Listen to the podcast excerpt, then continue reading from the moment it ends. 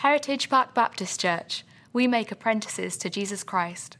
For more information about our church, please visit heritagepark.org.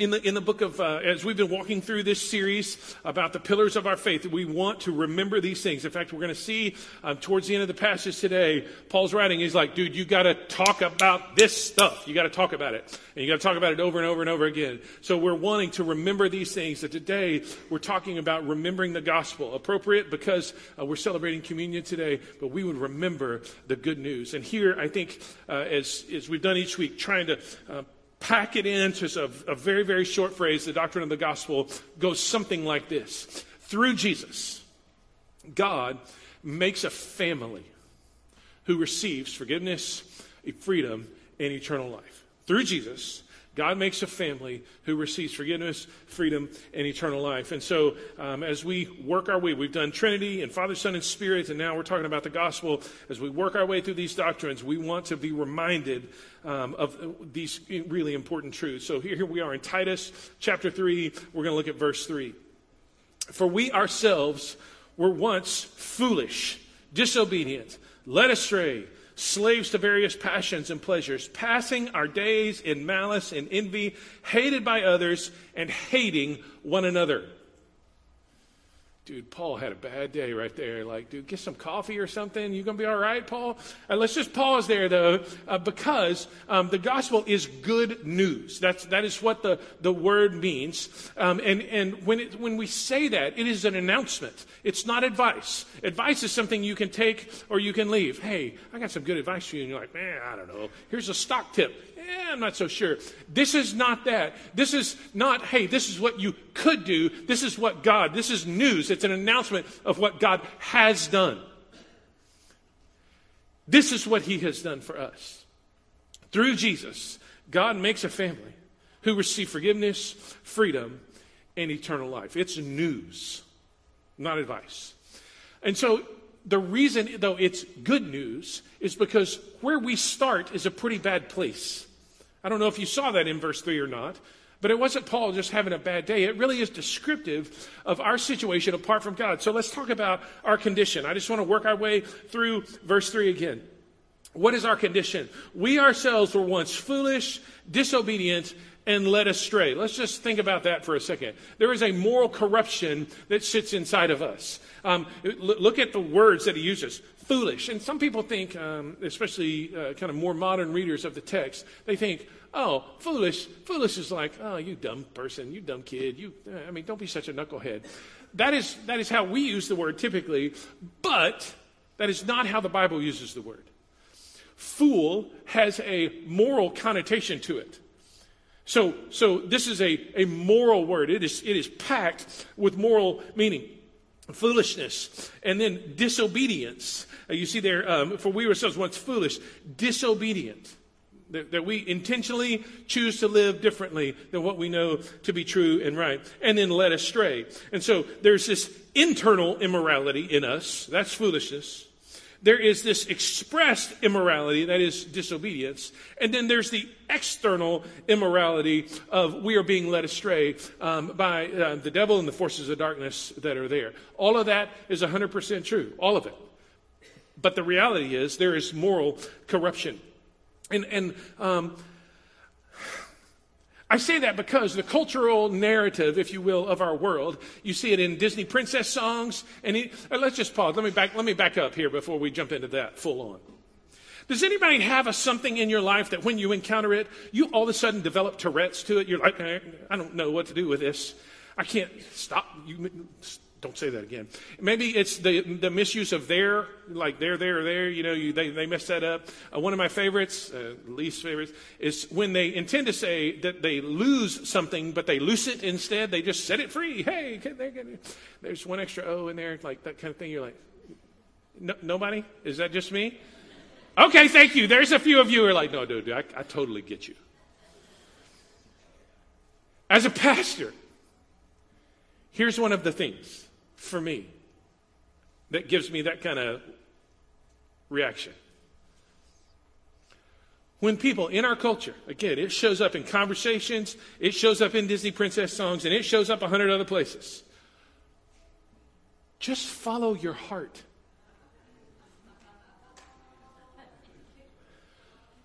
Please don't do that. Please don't.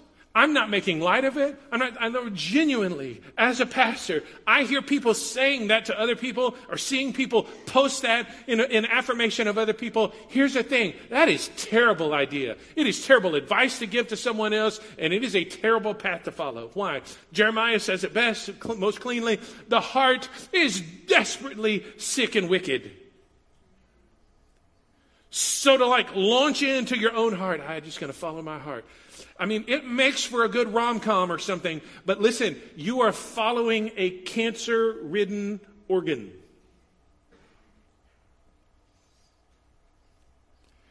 You don't want to do that. And the places that it leads ends up in all sorts of chaos for you and for those around you. There is moral corruption inside. This is our condition.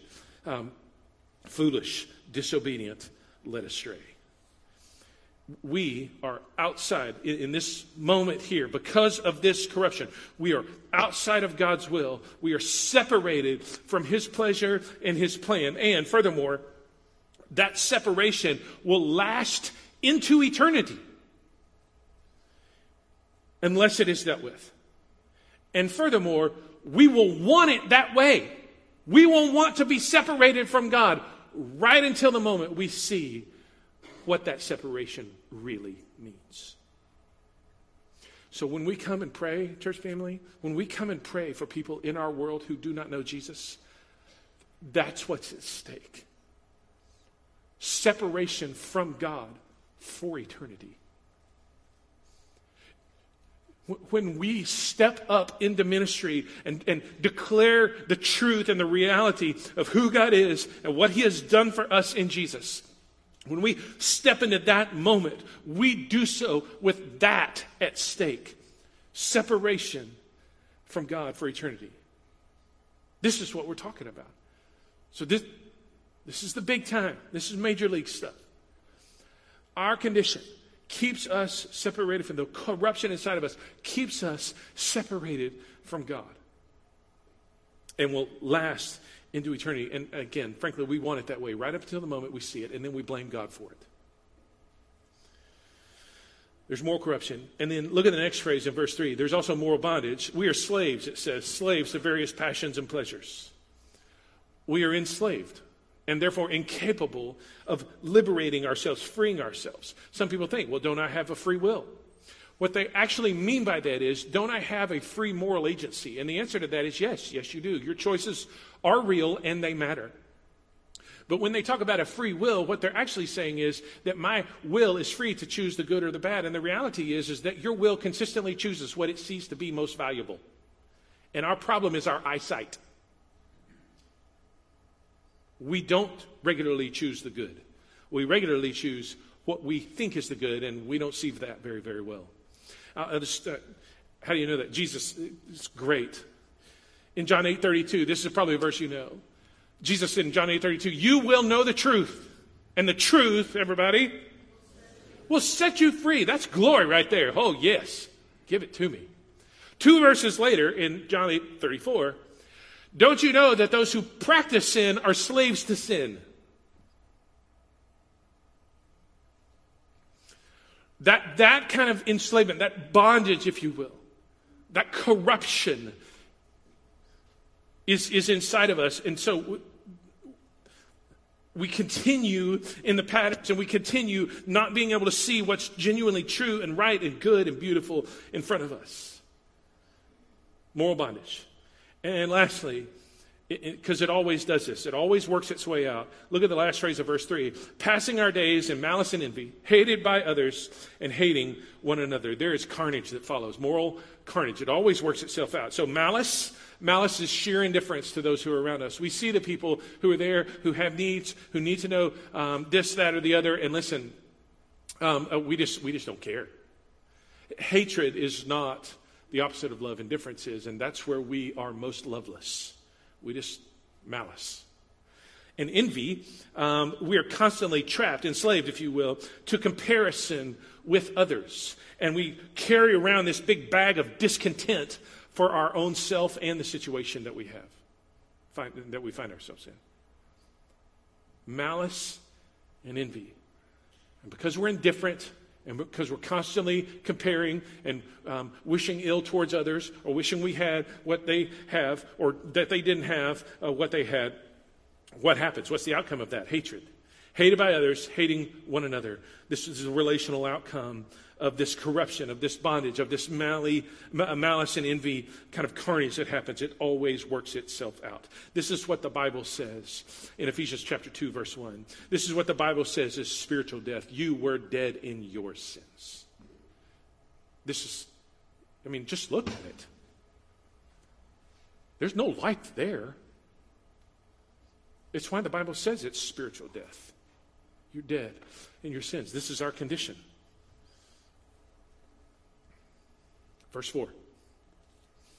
Can we just glory in this first word of verse 4?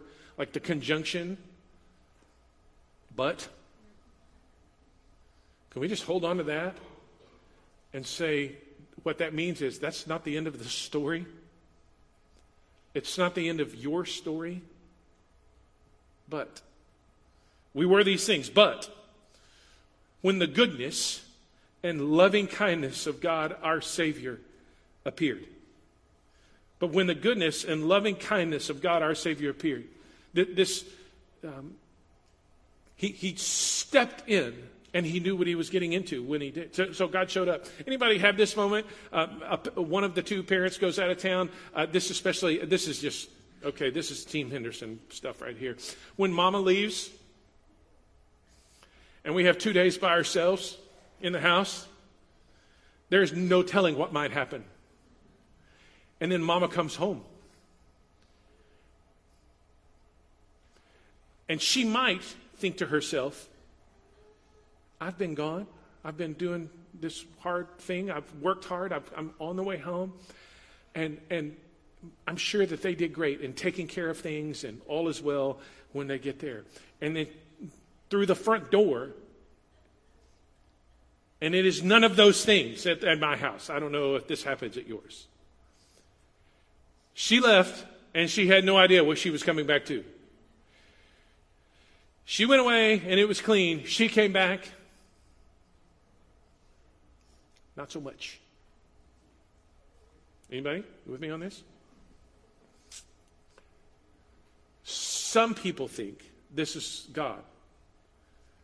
God set the world in motion, and then he steps in. He's like, Holy smokes, what happened here? Why are there Cheerios right there? Did anybody pick up their socks at all? I had no idea it was this crazy. That's how we picture God stepping into the world, not the way that God came. Folks, he knew exactly what he was getting into. When the goodness, and loving kindness of God our Savior appeared. He wasn't shocked when he came down. He knew exactly what he was getting into. And this is part of it. Um, when the goodness and loving kindness of God our Savior appeared, he saved us. He knew that we needed saving.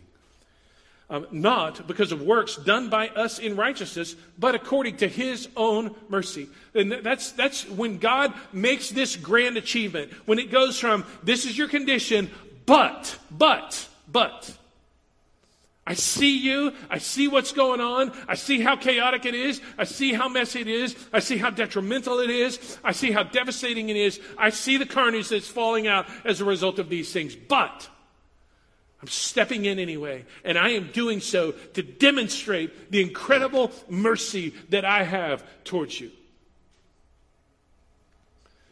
He saved us not because of works done by us in righteousness but according to his own mercy. Out of the generosity of who he is, and out of the sheer, like, um, moral goodness of who he is, he looks down on the world that he made that has stepped into full rebellion against him, and he says, I'm not going to let it be like this forever. I am bringing salvation. I am going to do something about it, and I'm going to do it out of mercy. When the goodness and loving kindness of God, our Savior, appeared. How did he do that? He saved us, not because of works done by us in righteousness, but according to mercy, by the washing of regeneration and renewal of the Holy Spirit. He, he brings a new life, He gives new life. This is really important. Um, why? Because um, when it says the washing of regeneration, that, that's a life word right there. Um, that is, uh, anybody a fan of like the, the TV series MASH? Anybody in here? Like some of you are like, I've never even heard of that. You should go to TV Land or whatever it's on right now and just watch. I saw a couple of faces out there that you're like, no, I ain't doing that.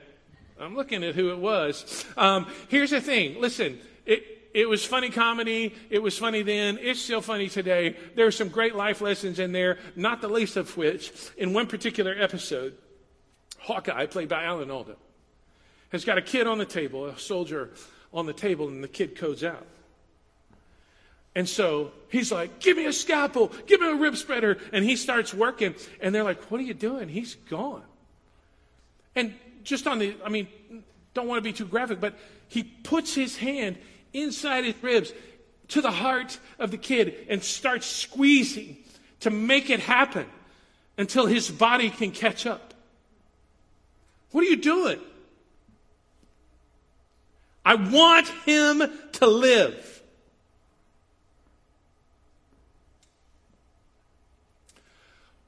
What that patient needed in that moment is exactly what we need before we know Jesus.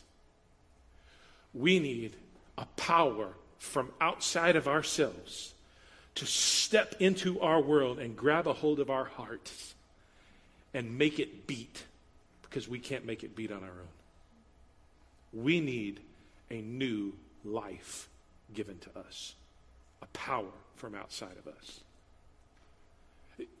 The message of Christianity is not that bad people can wonderfully be good.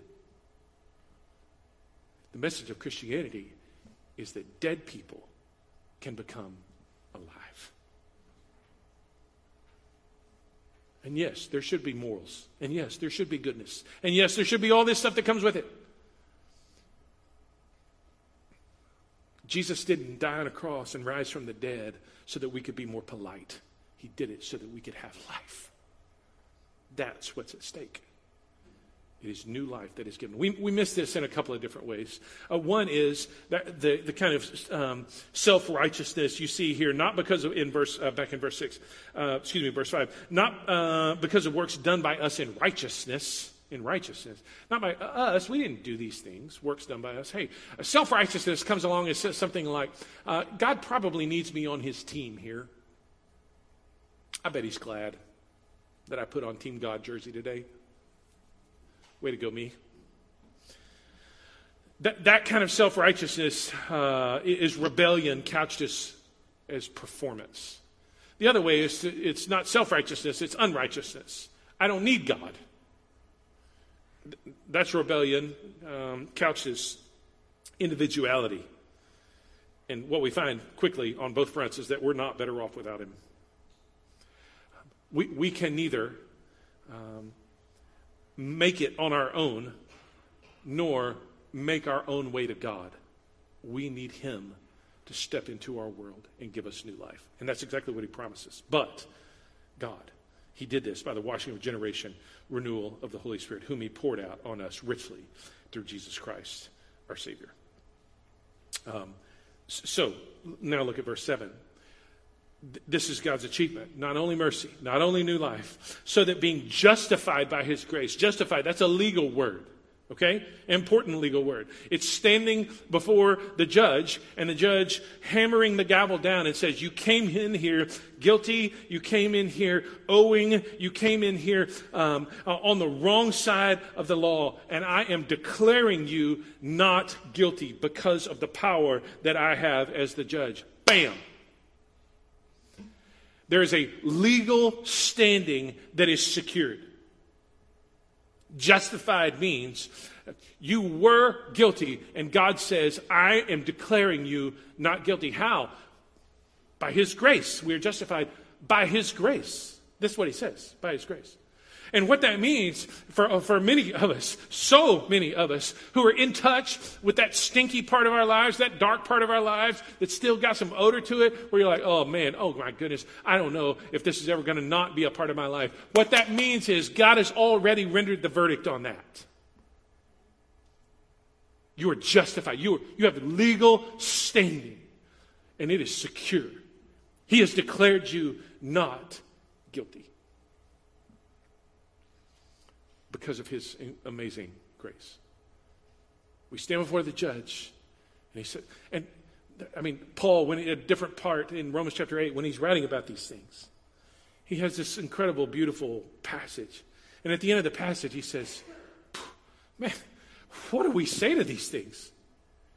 If God is for us, who's against us? Who can stand against that? If the God of the universe, the judge of all things, has rendered his verdict, then who is to say otherwise? Who is to, who is to condemn when we have been justified? Who is to say, who continually say, you're guilty, you're guilty, you're guilty, when God says, I declare you not guilty? And the answer is nobody. Nobody. So if you struggle with your guilt and your shame, I just want to say to you that the God of the universe has rendered his verdict over your life, and there is therefore now no condemnation for those of you who are in Christ Jesus. None. But it's more than that. It's not less, but it's more.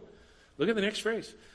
Being justified by his grace, there's the legal standing, we might become heirs heirs according to the hope of eternal life. My guess is, is that I'm not in your will. Is that fair? If I am, will you please let me know after the service? That'd be great. My guess is I'm not. Why? Because I'm not your family. It, heirs are something that we get when we become part of the family. So legal standing is secure, but also the relational bond is secured. Not just justified by his grace, but we become heirs according to this incredible hope that he has given us. We've had in the past year, I don't know, uh, I may be missing or miscounting, but three or four adoptions. We get to go down and celebrate. We went down to the Galveston County Courthouse, I don't know, back late summer with one of the families, four kids. The two the, the two youngest were the ones being adopted. And I don't know if you've ever been in a situation like that where you roll up on family court. Everybody's just glad to be there. And there were like 35 or 40 of us. And the judge and the bailiff and everybody's like, this is a little overwhelming, but we're going to get this magic done. And so there was a moment where the judge rendered the verdict done. The adoption is legally complete. But the little one who crawled up on dad is like, I love you, dad.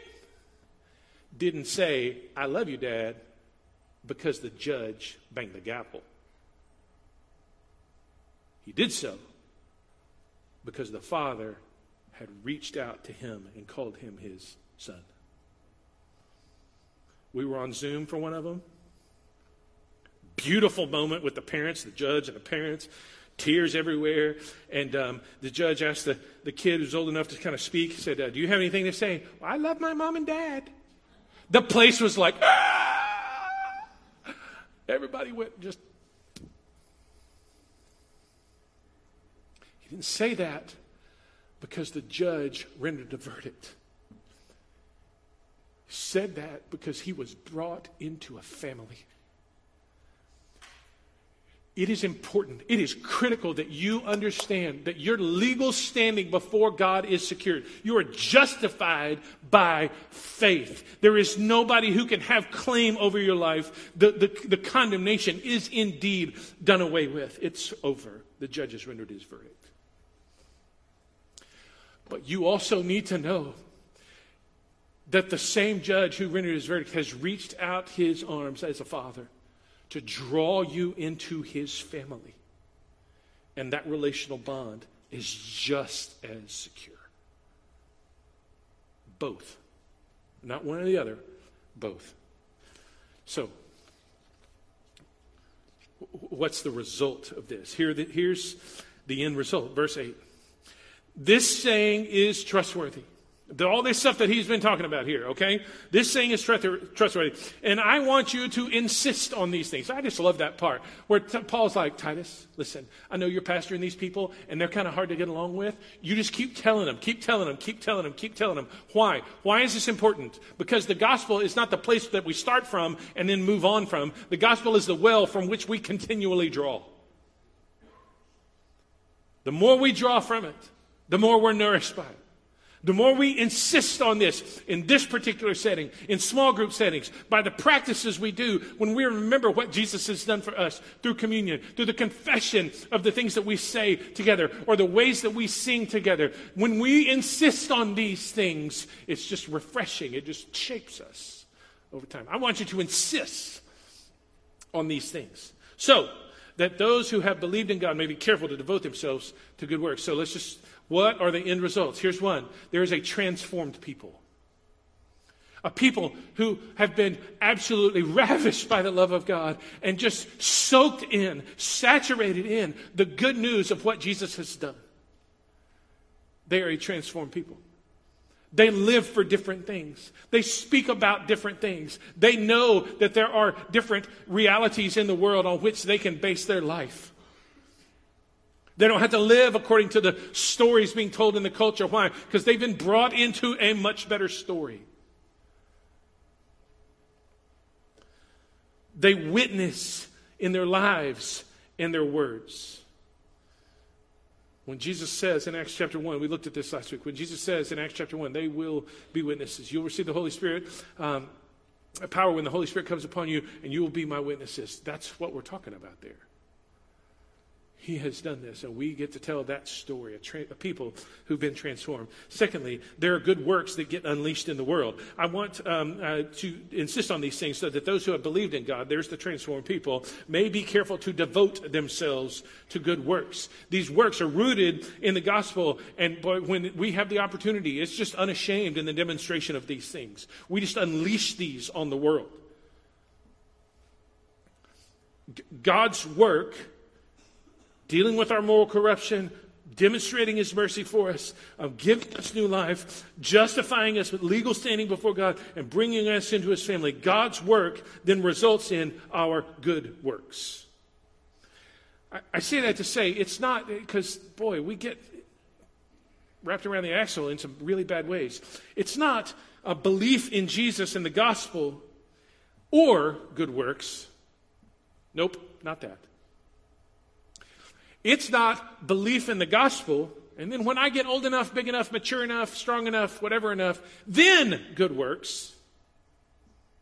Nope, not that. It is belief in the gospel and good works. Whenever you see them in the Bible, they're together. In Ephesians chapter 2, it is by grace you have been saved through faith, and this is not of yourselves. It is the gift of God as a result, not, uh, excuse me, not as a result of works, so that no one can boast. Everybody can say amen to that. That's Ephesians 2, 8, and 9. And the very next verse is, For you are his workmanship, created in Christ Jesus for good works, which God prepared before and that you should walk in them. Those two things always go together. C.S. Lewis and Mere Christianity, as he's thinking about this, he says, which blade of the scissors do you need to make the cut? And the answer is both. Both. Same here. I've been rereading Lewis, and so uh, w- one of the most helpful things pastorally, I really appreciate this. As we unleash these good works in the world, um, the question comes up hey, what if I don't like the people that I'm supposed to be doing some good works to? Anybody? They're not my favorite, okay? I mean, that's just being honest. What do you do if that's the case? Lewis has this great little pastoral moment. He goes, just start acting like you like them. And pretty soon, you'll find that you have some affection for them.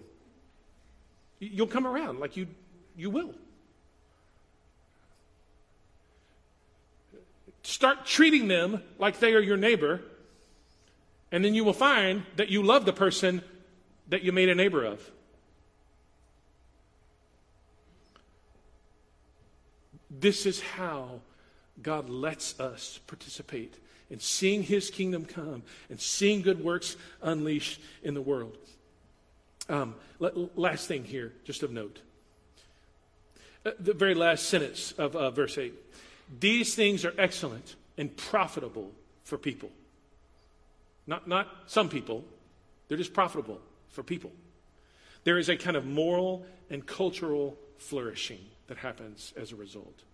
When we, the people of God, um, are rescued, saved from our condition, out of all the, the corruption that is within us and the ways that it gets expressed. When we are saved by His mercy um, and according to His incredible new life that He has given us, legal standing before God, relational security with God, when this stuff happens and things begin to tumble out, there is a kind of moral and cultural flourishing that happens. These good works, they're profitable for people. Now, just give you, let's just some macro examples here. How many hospitals can we name that either start with saint or are tied to a, a religious denomination? A ton, yeah? A bunch. A lot of them who are doing incredible work. How many universities, whether they have it today or not, how many universities have in their charter, and not, not may not be expressed, but have in their charter that they're doing this because they want, they want the kind of flourishing that comes when people live in and believe and live according to the gospel. A ton. Whether or not it's part of their, now, a, a ton.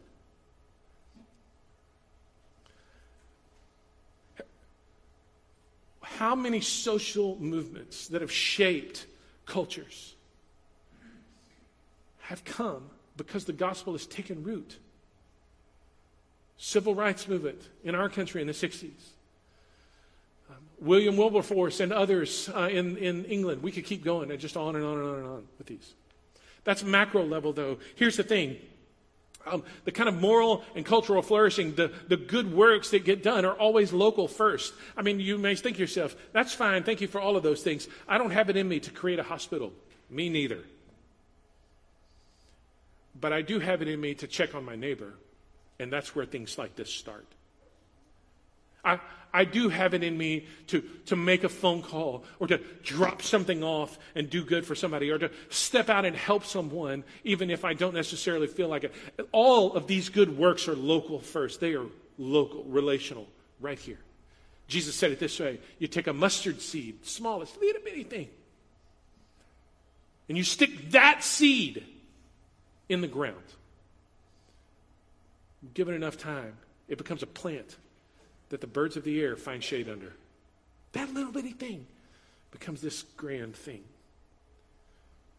The stuff that we're getting, the, the opportunities that are before us,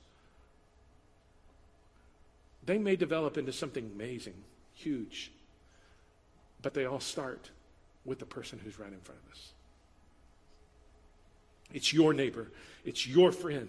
It's your coworker. It's your church family. The witness is yours to portray.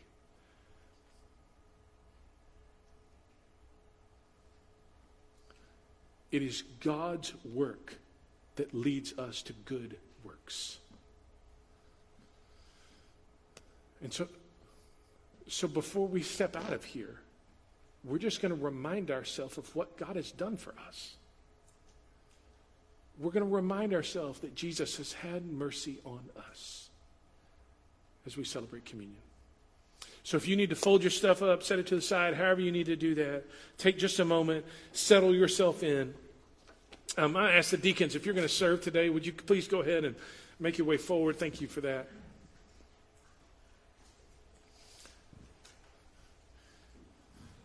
As we said earlier, anybody who's a follower of Jesus is welcome uh, to participate in this. Uh, they will pass the elements to you, and you can just pick up the two cups that are stacked there, hold on to them. We'll take them together um, as a symbol of unity. The reason we do this on the first Sunday of every month is to remind ourselves of the work that God has done for us. We, we remind ourselves that the body of Christ was broken. That little wafer that you have, it's a symbol Because the, Jesus, on the night that he was betrayed, the night before he went to the cross, he um, was with his followers in a room like us. And he took bread and he broke it and he passed it around. He said, This is my body which is broken for you. Folks, the only way that we personally, that our friends, our neighbors, our coworkers, our office mates, whatever it may be, the only way that those people experience wholeness is through the brokenness of Jesus. And then he took a cup and he passed it around and he said, Listen, this is the blood of new covenant. It is my blood that is shed for you. You don't have to go to a special place at a special time um, with a special animal to try to make things right. I'm doing it for you. It's not my work that makes God work, it's God's work that makes my life work. There's forgiveness today. No matter what your status is, no matter what your sin is, there's forgiveness today because of what Jesus has done. So let's pray, and then we'll celebrate together. Uh, Father, thank you for the realities of what we're about, what we've talked about, what we've sung about, and what we're about to participate in. I pray that as we remember these things, that it will be very fresh for us, real for us, honoring to you. We give you all of this now in Christ's name. Amen and amen.